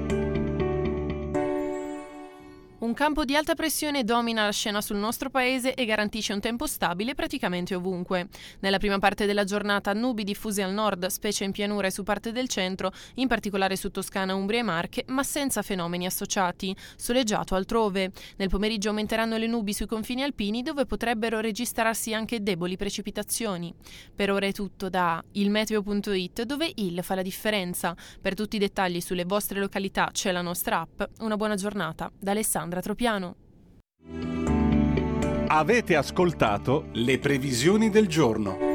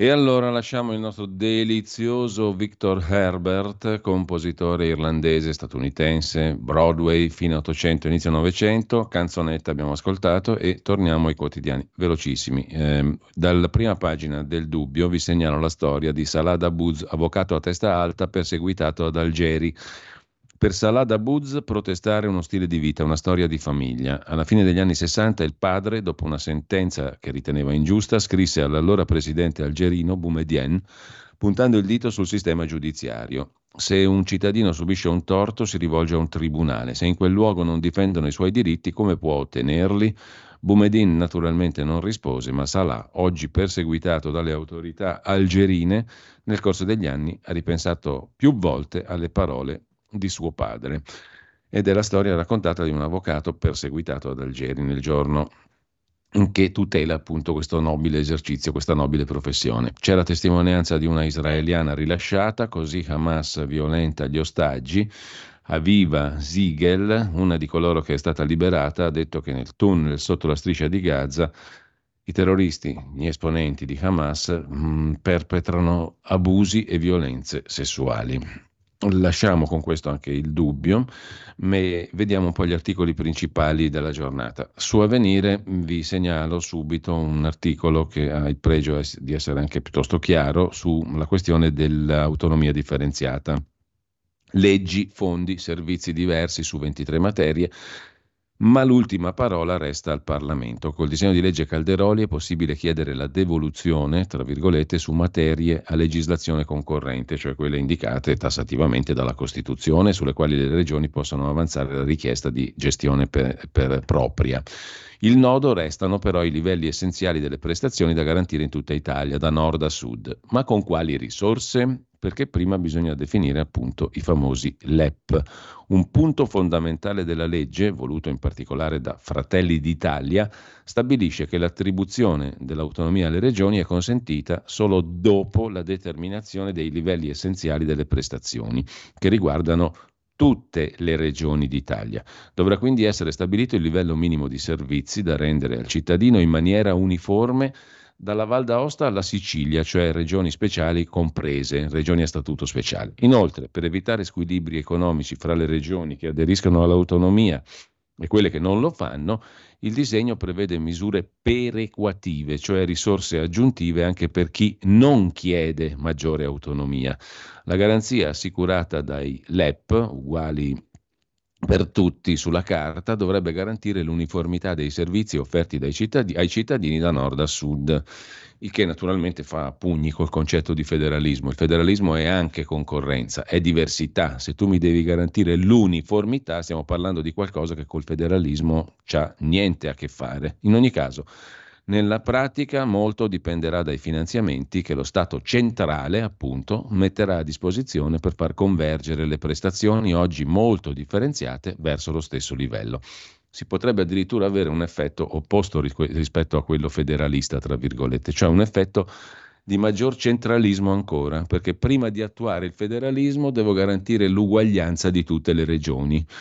Non ce la caviamo più, detta così a occhio e croce, visto che è dal 1860, dall'unità d'Italia, che si cerca di garantire l'eguaglianza fra tutte le regioni e non ce la si è fatta in un secolo e mezzo abbondante. Comunque la garanzia assicurata dai LEP uguali per tutti sulla carta dovrebbe garantire appunto l'uniformità dei servizi offerti ai cittadini da nord a sud. Quindi non solo prima bisogna garantire i LEP, c'è anche da garantire che siano evitati gli squilibri economici fra le regioni che vogliono l'autonomia e quelle che non la vogliono, cioè misure perequative. Altri soldi dovranno essere dati a chi non chiede l'autonomia per garantirlo rispetto a chi chiede l'autonomia. Dopodiché eh, molto dipenderà appunto dai soldi che lo Stato centrale metterà a, a disposizione per far convergere queste prestazioni oggi molto differenziate verso lo stesso livello. Vedete che la cosa è talmente contraddittoria che perfino un quotidiano critico come Avvenire, ma onesto in questo articolo molto chiaro a pagina 3, deve dire che oggi la situazione è differenziata. Quindi il paradosso tutto italiano è che per fare la differenziazione devo fare l'unificazione, l'uniformazione. Eh, sembra un controsenso, ma è così per poter dire che differenzio devo prima uniformare, hm? perché non ci siamo riusciti in 170 anni di unità d'Italia e dobbiamo farlo adesso. Prima uniformiamo tutto e poi ridifferenziamo, casomai. Cosa, cosa ridifferenzi dopo aver pareggiato tutto diventa un po' difficile da capire, però Questa è la roba all'italiana. È un tema di non facile soluzione, scrive giustamente Avvenire, e per molti versi antico quanto la nostra storia nazionale, giusto appunto. È stata prevista allo scopo una cabina di regia nominata da una commissione specifica per la definizione dei LEP guidata dall'ex presidente della Corte Costituzionale Sabino Cassese, che ha avuto peraltro abbandoni eccellenti lungo il suo percorso. Non si può pensare, ha detto lo stesso Cassese, che da un giorno all'altro i LEP vengano assicurati, perché per assicurarli occorre che siano accompagnati da cifre, occorre prevedere un quadro pluriennale così che quelle risorse vadano a colmare le lacune riscontrate. Cioè, domandina semplice semplice, se in 160 anni non siamo riusciti a pareggiare, a garantire i LEP, in quanto tempo ce la facciamo adesso prima di arrivare all'autonomia differenziata secondo voi?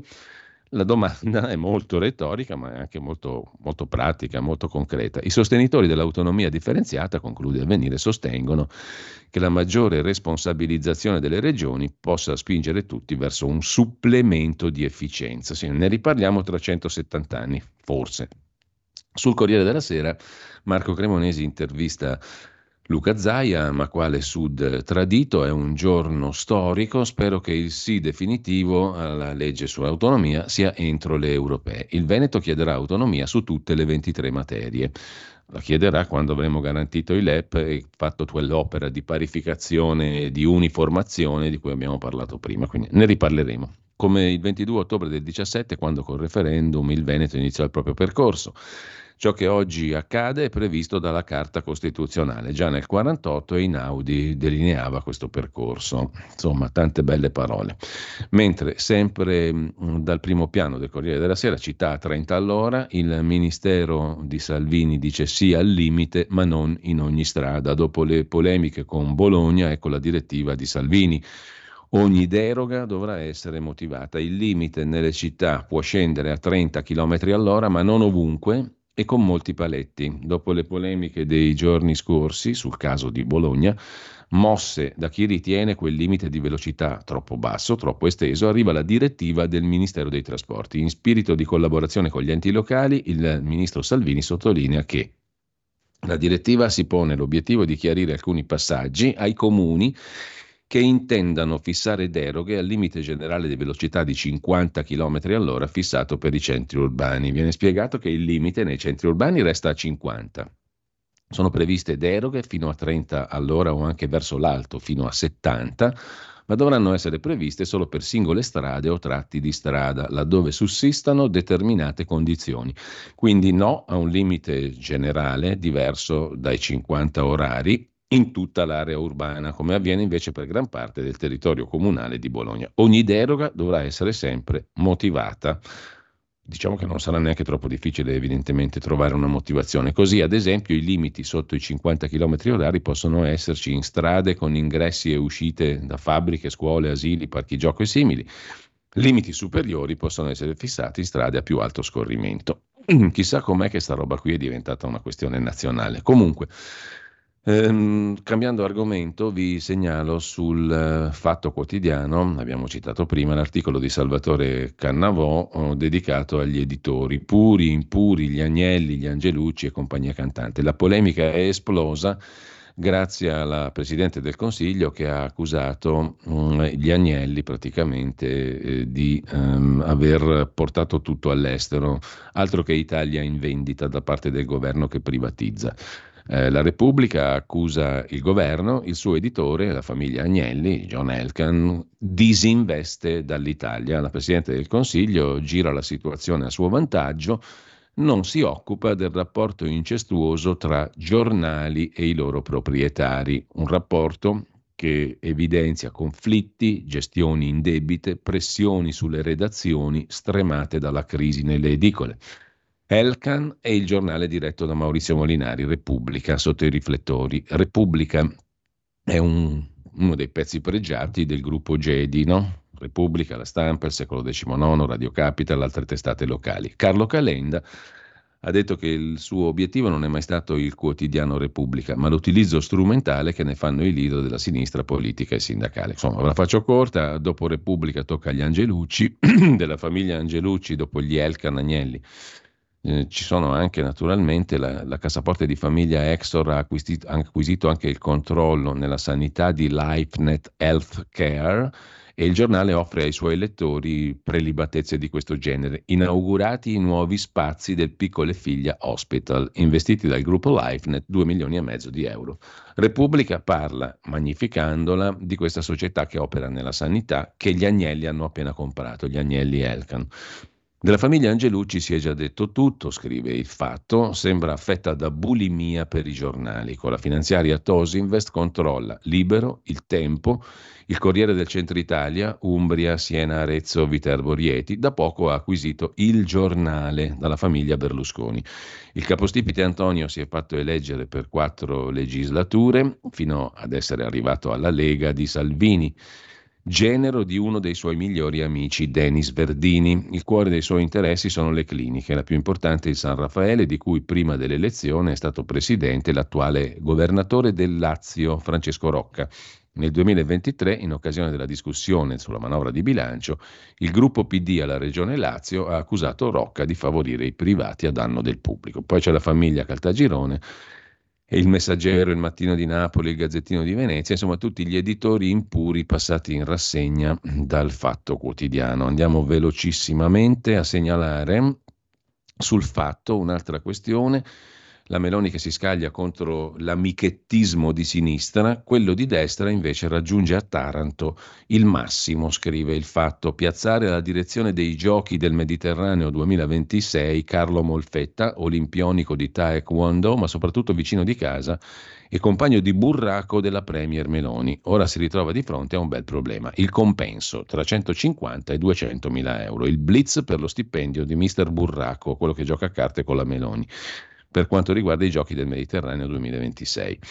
Due articoli sulla Repubblica e la Stampa si occupano dei pensionati esodati, beffati dalla manovra, fuori dal lavoro e con meno soldi, sono i lavoratori pubblici con carriere miste per la verità tra pubblico e privato, penalizzati dal taglio del governo. Per loro non c'è la possibilità di restare fino a 67 anni. Sono 732.000 i futuri pensionati colpiti dal taglio, medici, infermieri, dipendenti enti locali, insegnanti, ufficiali giudiziari.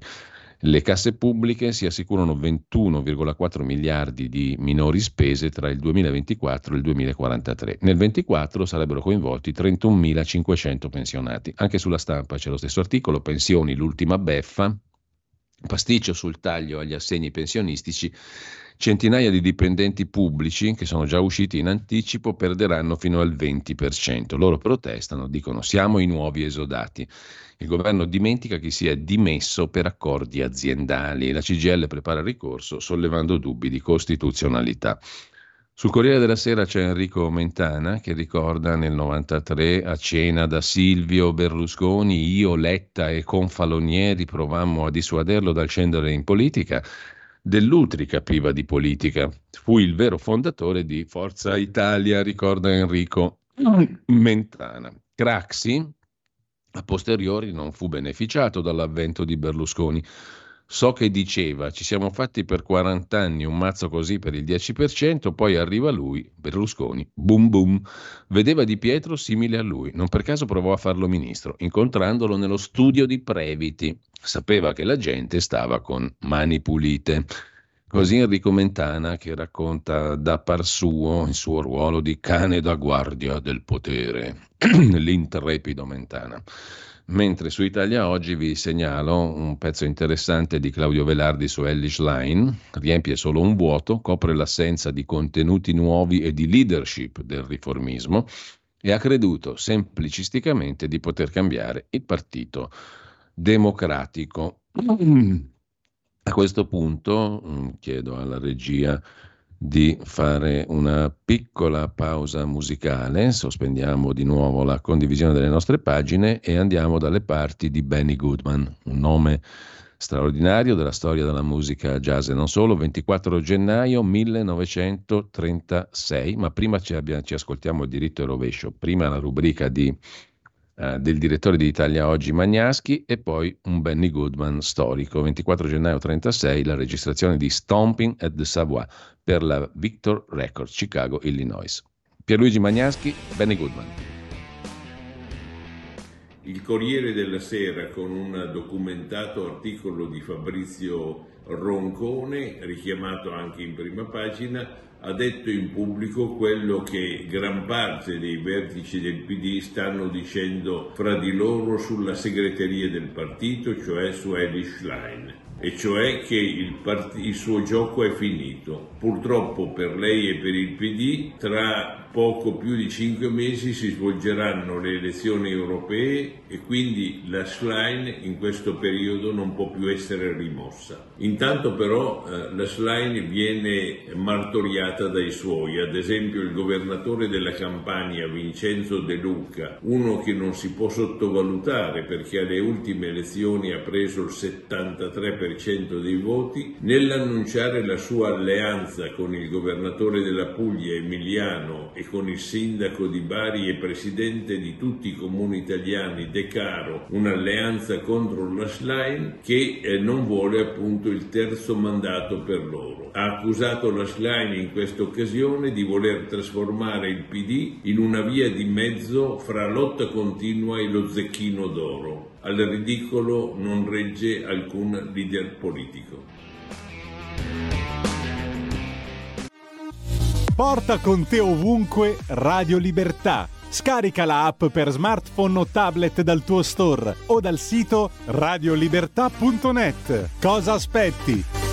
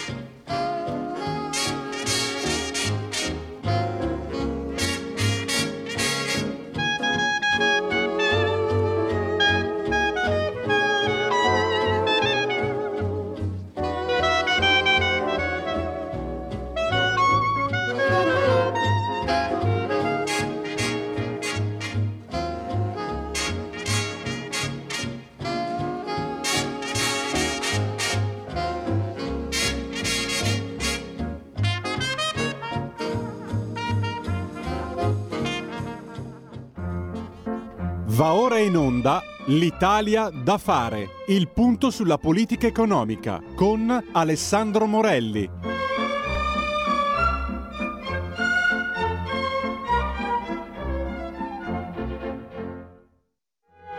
Avete ascoltato? Ecco, no, non l'abbiamo ancora ascoltato, per fortuna stiamo solo iniziando. Uh, abbiamo con noi, e lo ringrazio e lo saluto, Alessandro Morelli, sottosegretario presso la Presidenza del Consiglio dei Ministri, con delega al coordinamento della politica economica e alla programmazione degli investimenti pubblici. Buongiorno Alessandro. Buongiorno Giulio, la trasmissione più veloce del mondo. Quindi. Abbiamo fatto un record, così entriamo nella storia. Eh beh, Lombarda. Beh, insomma, eh, come cantava Franco Battiato, dentro l'alba potevi trovare l'imbrunire. Noi dentro l'inizio abbiamo già trovato la fine. Eh, fammi fare una citazione a sproposito prima di entrare nel merito delle nostre considerazioni di oggi. Intanto, a proposito di politica economica, Alessandro, io parto da lì. Oggi è la giornata, ne abbiamo parlato anche prima, del um, primo sì del Senato al provvedimento di attuazione dell'autonomia differenziata come prescritto dalla Costituzione. C'è da notare una cosa tipicamente italiana, no? che oggi si leggono titoli allarmati, non è la prima volta, continueremo a farlo, per una questione che riguarda una modifica fatta 23 anni fa. Io ricordavo prima le lunghe chiacchierate che facemmo in questa radio, nella sua precedente denominazione, con uno dei pochissimi giornalisti che si occupò dettagliatamente dell'autonomia, introdotta nel 2001, Luca Ostellino, purtroppo già defunto. E, mh, sul Sole 24 Ore lui affrontò in maniera dettagliata tutte le potenzialità di quella riforma in chiave federale. Insomma, ne stiamo parlando da tantissimi anni. È una riforma fatta dalla sinistra, peraltro, dal centro-sinistra dell'epoca nel 2001 e Casomai uno dovrebbe dire ma ci avete messo 23 anni italiani a tradurre in atto qualcosa che c'era già lì. Questa è una considerazione prima che mi viene da fare. Eh, ti lascio subito la parola perché l'altra cosa che mi balza all'attenzione in tema di politica economica è quell'Italia in vendita che ha innescato l'ultima polemica fra Repubblica, Agnelli Elkan e il Presidente del Consiglio Giorgia Meloni. No? Voi privatizzate, state svendendo, dice Repubblica, ma guardate a casa vostra, risponde Giorgia Meloni, che avete portato tutto all'estero. L'ho fatta lunga, lascio subito a te la parola Alessandro. No, ti ringrazio per questa intro che è assolutamente pertinente perché oggi chiaramente noi dobbiamo festeggiare un grande risultato storico per la Lega, chiaramente per la politica eh, che la Lega ha messo in atto oramai da parecchio tempo, come dicevi giustamente la riforma della Costituzione è stata eh, realizzata nel 2001 dalla sinistra. È un gran peccato, lo dico con eh, veramente diciamo, togliendo la casacca da Alberto da Giussano una volta tanto in una vita, è un peccato, un gran peccato che la sinistra non abbia voluto partecipare in maniera proattiva eh, a una riforma così importante che appunto come sappiamo eh, ha eh, come obiettivo quello di eh, spendere meglio i soldi degli italiani, tutti gli italiani e, per spenderli meglio eh, da sempre noi non è che siamo convinti, portiamo agli atti il fatto che più si avvicina eh, il, luogo di spesa, il decisore della spesa al cittadino, più il cittadino può avere il controllo di questa spesa. È un dato oggettivo perché dove questo si è verificato e si verifica tendenzialmente eh, il, il, dato è positivo, è eh, chiaramente una, diciamo, un limite per alcune regioni eh, che eh, oggettivamente adesso eh, diciamo anche, hanno anche un'ulteriore possibilità di critica e veramente lo dico in senso costruttivo. Pensiamo al, già alle regioni con uno statuto autonomo. Ora paragonare l'efficienza con, quale, con la quale vengono eh, investiti i soldi pubblici in Trentino Alto Adige, quindi in entrambe le province autonome, eh, con eh, il rapporto con eh, la Sicilia è oggettivamente complicato. Ma pensiamo quando eh, in Calabria, in, eh, magari anche in Campania, ci saranno delle deleghe, delle, delle materie delegate alle regioni e in queste regioni magari la, le competenze potranno eh, esprimere dei fattori positivi rispetto appunto all'investimento pubblico eh, delle materie delegate, beh, sarà più complicato da, da, parte dei politici siciliani dire eh, vabbè ma qua c'è una cultura differente, c'è un sistema differente, eccetera, eccetera, e la cultura è la stessa. Eh, non si può certo diciamo, definire differente una, eh, appunto l'applicazione delle norme o la gestione del, eh, dei servizi pubblici tra Sicilia e Calabria, quanto lo si può fare oggi oggettivamente tra, eh, tra la Sicilia e eh, Bolzano. Ecco, quella sarà diciamo, la cartina di tornasole, io penso che la buona amministrazione, sappiamo che la Lega si sta eh, allargando sempre di più in tanti comuni eh, ed enti ehm, territoriali anche del sud, eh, con le buone pratiche della Lega eh, questo potrà essere sicuramente uno, uno spunto in più. Eh, questo deve essere visto, come dicevo, in senso assolutamente costruttivo, sia da nord che da sud, perché il nostro auspicio è che eh, le regioni che già hanno delle competenze sulle quali sono eh, oggettivamente le migliori, non a livello italiano, ma tra le migliori a livello mondiale, pensiamo alla Lombardia, al Veneto, ma anche all'Emilia, eh, su, alcuni, su, alcuni, temi, quindi a prescindere dal colore, dal colore dalla bandiera politica che eh, queste regioni eh, rappresentano oramai da tanti anni. quindi la, la, sana gestio della, della cosa pubblica ehm, che che è dimostrata appunto in, in, alcune regioni, soprattutto in molte materie delegate, che questo possa essere eh, diciamo un virus positivo una volta tanto che eh, si diffonde in giro per l'Italia. Quindi dicevo, per tornare al dunque, sì. la sinistra ha voluto questa eh, riforma nel 2001 eh, e sostanzialmente eh, si è buttata sull'Aventino in questi giorni. Peraltro ieri nelle dichiarazioni di voto, anzi ti suggerisco magari qualche stralcio di ricavarlo per farlo sentire ai nostri ascoltatori se non, se non sono riusciti ad avere... Infatti alle, alle 9.30 riproporremo il dibattito eh, di ieri. Eh, allora, sentire, sentire alcune eh, dichiarazioni di voto eh, da parte di esponenti della sinistra, quando peraltro tra pochissimo si andrà al voto proprio eh, in una regione autonoma, cioè la Sardegna, ma, eh, sembra quasi che questi siano disconnessi dalla realtà. Cioè parlano di un'autonomia come di una, della nostra autonomia, del nostro modello di autonomia, come di un'autonomia che affossa eh, alcune regioni che sostanzialmente le condanna a, a diventare eh, aree de, tornare aree del terzo mondo, eh, quando in realtà, cioè, grazie a Dio, eh, a parte la eh, forte criticità legata all'insularità, mi riferisco chiaramente alla Sardegna, soprattutto, eh, queste realtà non ci sono. Dunque grazie per il servizio pubblico che state ancora una volta esprimendo e che compierete eh, nuovamente mandando il dibattito di ieri che è stato molto utile. Sì, eh, intanto voglio dire anche mh, mm, Alessandro che ci sono, beh, c'è ancora la, l'attesa per il passaggio alla Camera, anche se mi sembra scontato, diciamo che verrà uh, superato tranquillamente. Per quanto concerne le preoccupazioni di chi parla di secessione, eccetera, mi sembra che un punto fondamentale di questa legge di attuazione delle norme costituzionali in tema di autonomia sia quello che consente il percorso di autonomia solo dopo la determinazione dei livelli essenziali delle prestazioni riguardanti i diritti civili e sociali, cioè le prestazioni fondamentali da garantire in tutte le regioni dell'Italia, che è un'opera colossale anche quella, no? C'è la commissione presieduta dal professor Cassese che sta lavorando a quello, ma è un'opera che mi viene da dire non è stata realizzata in tanti anni di unità d'Italia, in 160 anni, bisogna cercare di mettere mano anche a quello prima di arrivare all'autonomia. Insomma, ci sono tutte le stragaranzie per chi ha paura di chissà cosa, no? Che eh, diciamocelo serenamente tra noi e tra i nostri ascoltatori, tantissimi ascoltatori.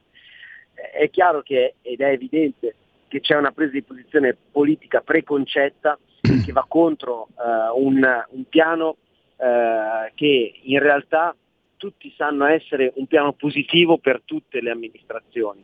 Ora c'è stata una manifestazione nelle, nei giorni scorsi, settimane scorse a Napoli, eh, proprio contro questo modello di autonomia. Eh, tra i eh, presenti e chiaramente diciamo, le punte di diamante, almeno tra le persone note, eh, di questa, all'interno di questa manifestazione eh, c'erano il, l'ex governatore della campagna Bassolino, c'era l'ex sindaco di Napoli, eh, il giudice, il magistrato dei magistri. Ora, eh, è chiaro che cosa ti aspetti da persone che, da esponenti politici che hanno probabilmente causato tutti i mali di cui per esempio la campagna è vittima. È chiaro che eh, non si può dare incolpare questo o quell'altro ed è evidente altrettanto che eh, la problematica è una problematica che, la cui soluzione e le problematiche ataviche di cui eh, sono vittime alcune regioni, alcune città del sud, eh, non sono risolvibili con la bacchetta magica. Non sarà l'approvazione di ieri eh, il, eh, diciamo il, eh, il, il, fatto che eh, per magia si risolvano in pochi mesi le difficoltà le, che real, realisticamente attanagliano il, alcune regioni, eh, ma è chiaro che il nostro è un progetto di ampio respiro che guarda avanti e soprattutto noi da eh, lezioni, da personaggi che hanno eh, purtroppo, sottolineo eh, con quattro volte, eh, hanno causato tutto quello che oggi noi purtroppo abbiamo di fronte, eh, lezioni a questi personaggi noi di certo non le prendiamo. Ecco Alessandro, altro capitolo, l'ho sfiorato prima, è quello relativo alle cosiddette privatizzazioni e alla polemica che ne è sorta in questi giorni, no? il titolo di Repubblica, l'Italia in vendita, la risposta di Giorgia Meloni che ha chiamato in causa le attività estere, ormai quasi totalmente estere, comprese la sede fiscale e legale della famiglia Agnelli Elkan, con tutto l'addentellato dei mezzi di informazione, da Repubblica al secolo XIX, la stampa, Radio Capital e testate locali che erano l'eredità del gruppo Filippo De Benedetti. No? Eh, ecco, questa cosa qui vorrei andare al dunque perché mh, mm, si è parlato, e tra l'altro lo stabilisce se non sbaglio anche la uh, finanziaria, l'ultima manovra 2024 del governo, eh, in tre anni mm, lo Stato mm, prevede di incassare 20 miliardi di euro dalla vendita di asset patrimoniali in soldoni, detto proprio appunto in soldoni, eh, l'ipotesi concerne, se non sbaglio, il collocamento in borsa di quote di società controllate dal Ministero dell'Economia come Eni e Poste, oppure partecipazioni di minoranza di società totalmente pubbliche attualmente come ferrovie e la vendita di quel che resta, per esempio, di partecipate come Banca Monte dei Paschi. Ci sarà sicuramente altro, però questi qui sono i bocconi principali, se non sbaglio. No? Allora, possiamo parlare di privatizzazioni o, o è qualcos'altro, diciamo così? Allora, per quanto riguarda chiaramente la vendita parziale eh, di quote eh, azionarie che vengono messe sul mercato, evidentemente no, nel senso che la, la, la, gestione comunque rimane in capo al pubblico, cosa dal mio punto di vista assolutamente doverosa, eh, anche perché stiamo parlando di aziende eh, strategiche del paese, mentre dall'altra parte c'è una disponibilità appunto del mercato, l'auspicio che molti italiani possono investire nelle aziende italiane, detto questo il mercato è libero e quindi eh, si farà, eh, si farà eh, del, del, meglio perché appunto la buona gestione eh, di queste aziende eh, pubblica continui eh, a perseverare nei prossimi anni. Detto questo sostanzialmente mi viene da sorridere quando questi appunto non solo paventano l'ingresso di stranieri, ma eh, dall'altra parte eh, dicono di, eh, che noi siamo eh, responsabili della vendita eh, della cosa pubblica. In realtà la vendita della cosa pubblica l'ha fatta principalmente i grillini nell'ultimo periodo con il, tutti i bonus edilizi che purtroppo sappiamo che cosa hanno causato e dall'altra parte con scelte come quello del reddito di cittadinanza che purtroppo certo non solo sono costati eh, alle casse pubbliche, ma dall'altra parte hanno letteralmente drogato il mercato, eh, il mercato del lavoro e quindi è arcinoto, è inutile che io stia a ricordare le difficoltà degli imprenditori nel, e delle imprese nel trovare eh, collaboratori. Ora, eh, se si sono fatte determinate scelte, queste sono eh, le conseguenze legate a quelle scelte. Quelle scelte non le abbiamo, eh, non le abbiamo condivise in toto e quindi per questa ragione evidentemente eh, diciamo, chi ha tirato il sasso oggi tira indietro la mano. Anche perché, lo dobbiamo sottolineare, nell'ambito della discussione, del dibattito legato alla legge finanziaria, come è normale che sia, e non voglio fare certo quello che eh, butta per forza eh, la, eh, la, croce dall'altra parte butta la palla in tribuna, però è oggettivo che eh, nell'ambito della discussione della legge finanziaria eh, legittimamente lo, le opposizioni hanno ribadito quanto? I 3 miliardi in più sulla sanità, decisione di questo governo, eh, non siano sufficienti. Mm-hmm. Sicuramente si, pot- si, sarebbe potuto fare di più, se ci fossero stati indubbiamente più soldi l'avremmo fatto, ma abbiamo invertito una tendenza che, lo dobbiamo sempre ricordare, negli ultimi dieci anni, a parte il periodo del Covid, per evidenti ragioni, ha avuto il segno meno di fronte a appunto al riparto del Fondo Sanitario Nazionale, eh, che eh, sugli investimenti legati ad alcune, eh, ad alcune, grandi infrastrutture i soldi non sono sufficienti. Eh, gli investimenti legati alla scuola, secondo eh, le opposizioni, ehm, non sarebbero sufficienti. Dunque, insomma, eh, secondo le opposizioni questo governo la colpa, avrebbe la colpa di aver ehm, non trovato soldi, abbastanza soldi in più rispetto al tema della sanità, quando lo ribadisco loro per dieci anni l'hanno sempre tagliata.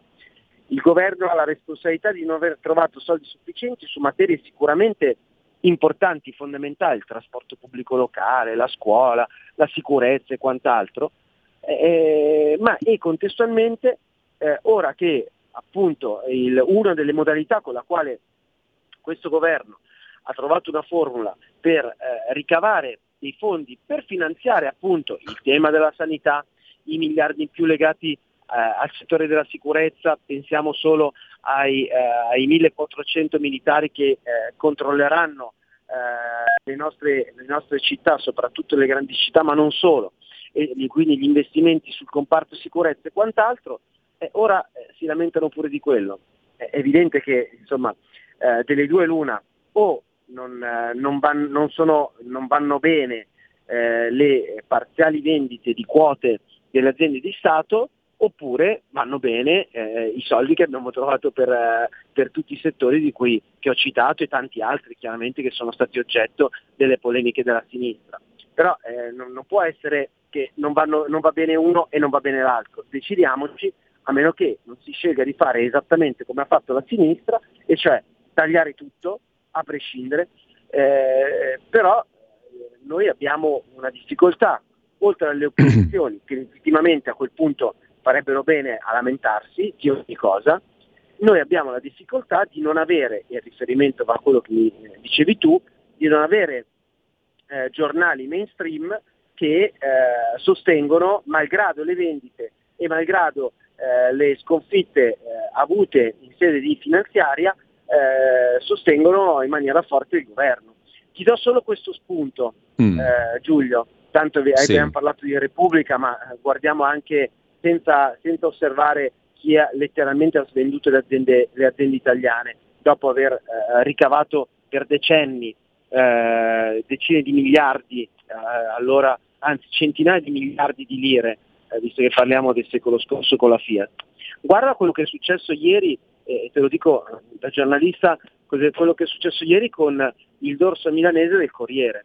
Ora, lunedì ho fatto una conferenza stampa con il Presidente Fontana nella quale annunciavamo che appunto sul settore sanità, grazie ai 3 miliardi che il governo ha inteso investire in più in sanità, in Regione Lombardia arriveranno eh, 572 milioni, quasi 600 milioni, circa 50 milioni al mese in più in Regione Lombardia per eh, tagliare le liste d'attesa, per eh, dare un contributo vero al, eh, sul discorso dei contratti eh, dei contratti territoriali per quanto riguarda il settore della sanità. Ti ricordi che tutti quanti definivano eh, i sanitari, siano essi infermieri che medici nel periodo del Covid, come i nostri eroi, poi nessuno ha fatto niente. Ecco, noi lo abbiamo fatto, ma non a parole, lo abbiamo fatto con appunto solo in Regione Lombardia 572 milioni di euro.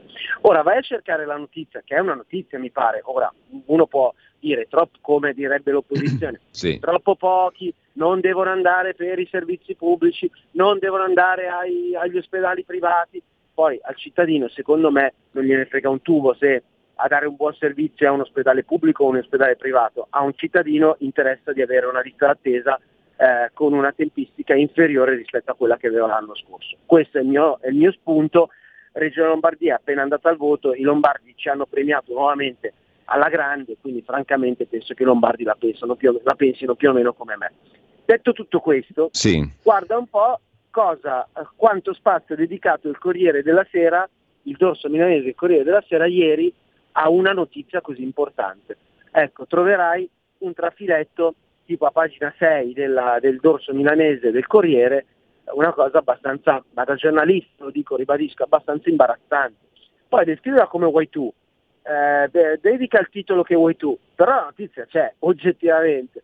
Hanno preferito dedicare spazio ad altri temi che sicuramente, secondo i redattori e il direttore eh, del Corriere della Sera erano, sono più interessanti rispetto appunto a 50 milioni in più al mese per il settore della sanità.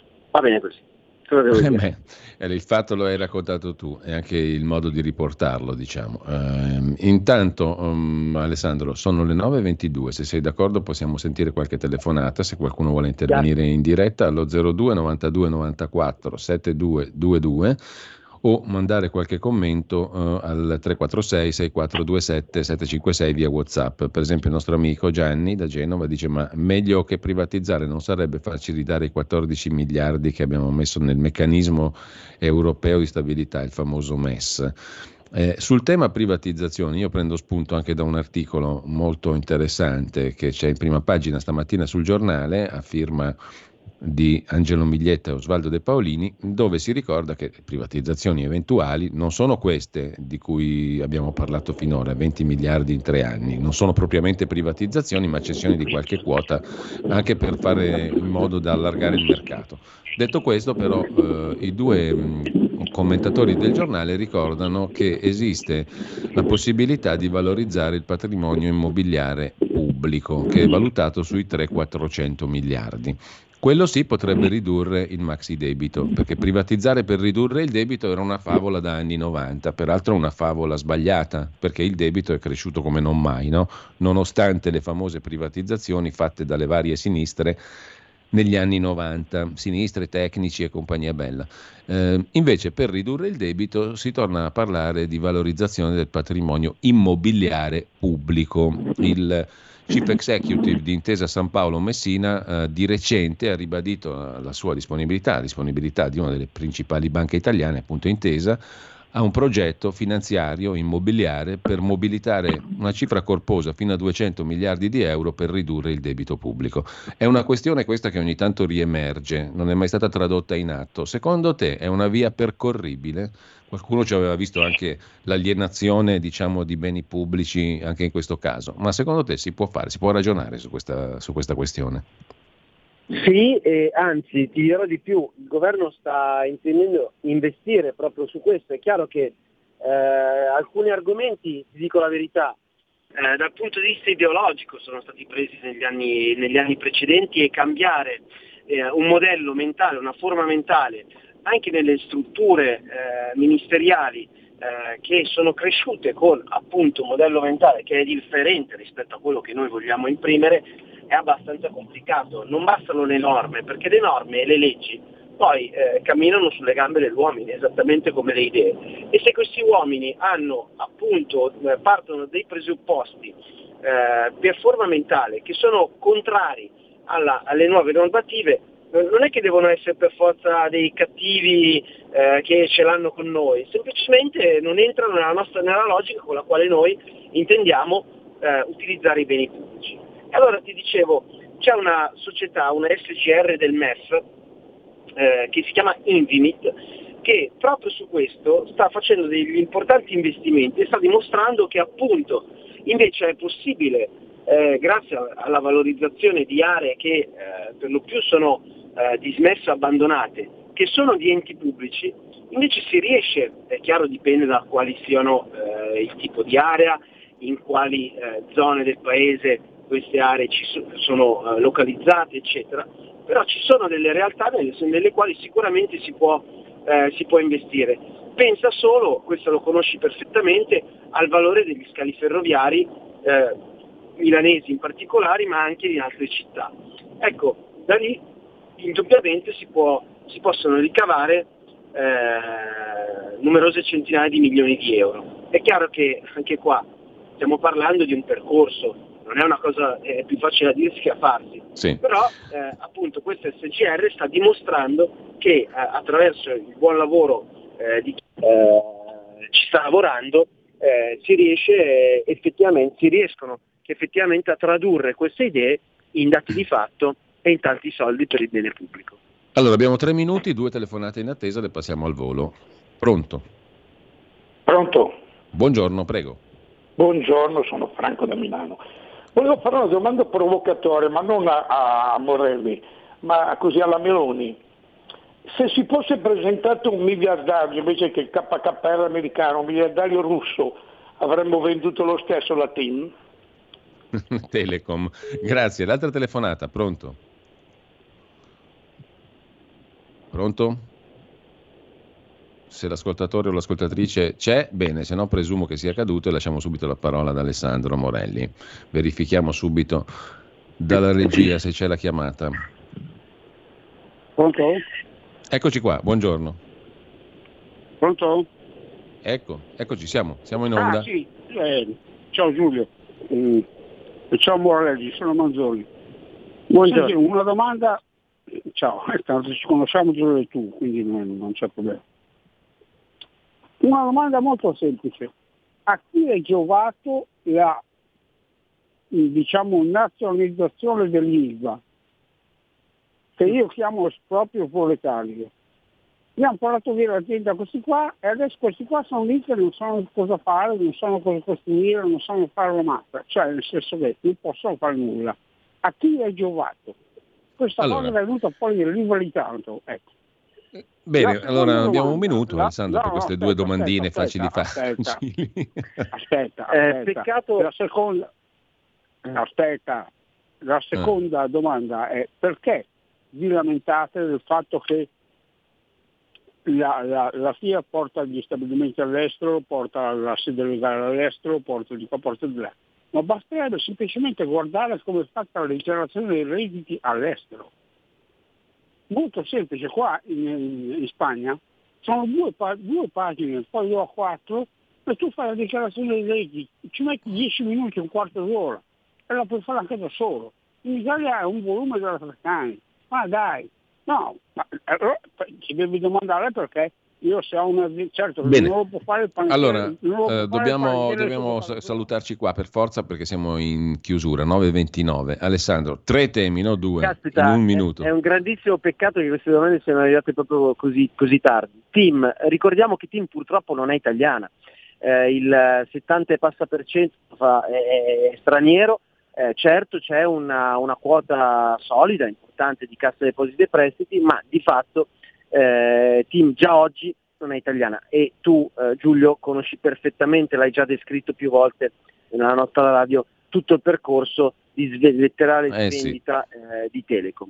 Per quanto riguarda eh, chiaramente eh, le altre, le, altre, questioni, in particolare l'ILVA, noi su ILVA paghiamo una serie di scelte sbagliate e ancora una volta ci ricolleghiamo a, una, a uno degli obiettivi che la Lega ha posto nell'ambito de, di questa legislatura e di questo governo, e cioè il nucleare se oggi noi potessimo avere l'energia nucleare esattamente come hanno in Francia, un'azienda eh, energivora come Ilva potrebbe comunque mantenere, eh, mantenere, eh, mantenersi in Italia. Purtroppo questa realtà è complicata e, noi, ancora una volta, non avendo la bacchetta, la bacchetta magica, stiamo cercando di risolvere una situazione che chiaramente è un interesse nazionale perché l'acciaio ci serve, eh, sia per le opere che stiamo per realizzare, sia perché eh, l'acciaio è una materia prima eh, fondamentale per tantissimi settori e dall'altra parte per la localizzazione di quell'azienda perché oggettivamente avere una grande industria eh, nel meridione è comunque utile eh, per tutto il paese. Detto questo, io non posso fare altro che ringraziarvi ancora per questa possibilità di parlare con voi di tantissimi temi e avuto un lavoro, da quanto ho capito, il tempo è tiranno, giusto Giulio? Il tempo è tiranno, siamo già alle 9.31 ma non c'è problema, anche un, siamo anche flessibili. Grazie comunque ad Alessandro Morelli, buona giornata anche a te Alessandro, buon lavoro. Buon ascolto a tutti quanti. Allora, noi tra pochissimo uh, andiamo in pausa, ascoltiamo l'ultimo brano musicale di oggi, nasceva oggi John Belushi non c'è bisogno di presentarlo e quindi ascolteremo dal celeberrimo film The Blues Brothers Everybody Needs Somebody to Love. Andiamo sul facile, dopodiché andiamo al Senato per ascoltare alcuni degli interventi a partire da Forza Italia nell'ordine Forza Italia, Movimento 5 Stelle, Lega eh, e um, Partito Democratico e alla fine i Fratelli d'Italia sul tema dell'autonomia, il voto che è stato uh, dato ieri dal Senato, l'ok al disegno di legge sulle autonomie regionali differenziate.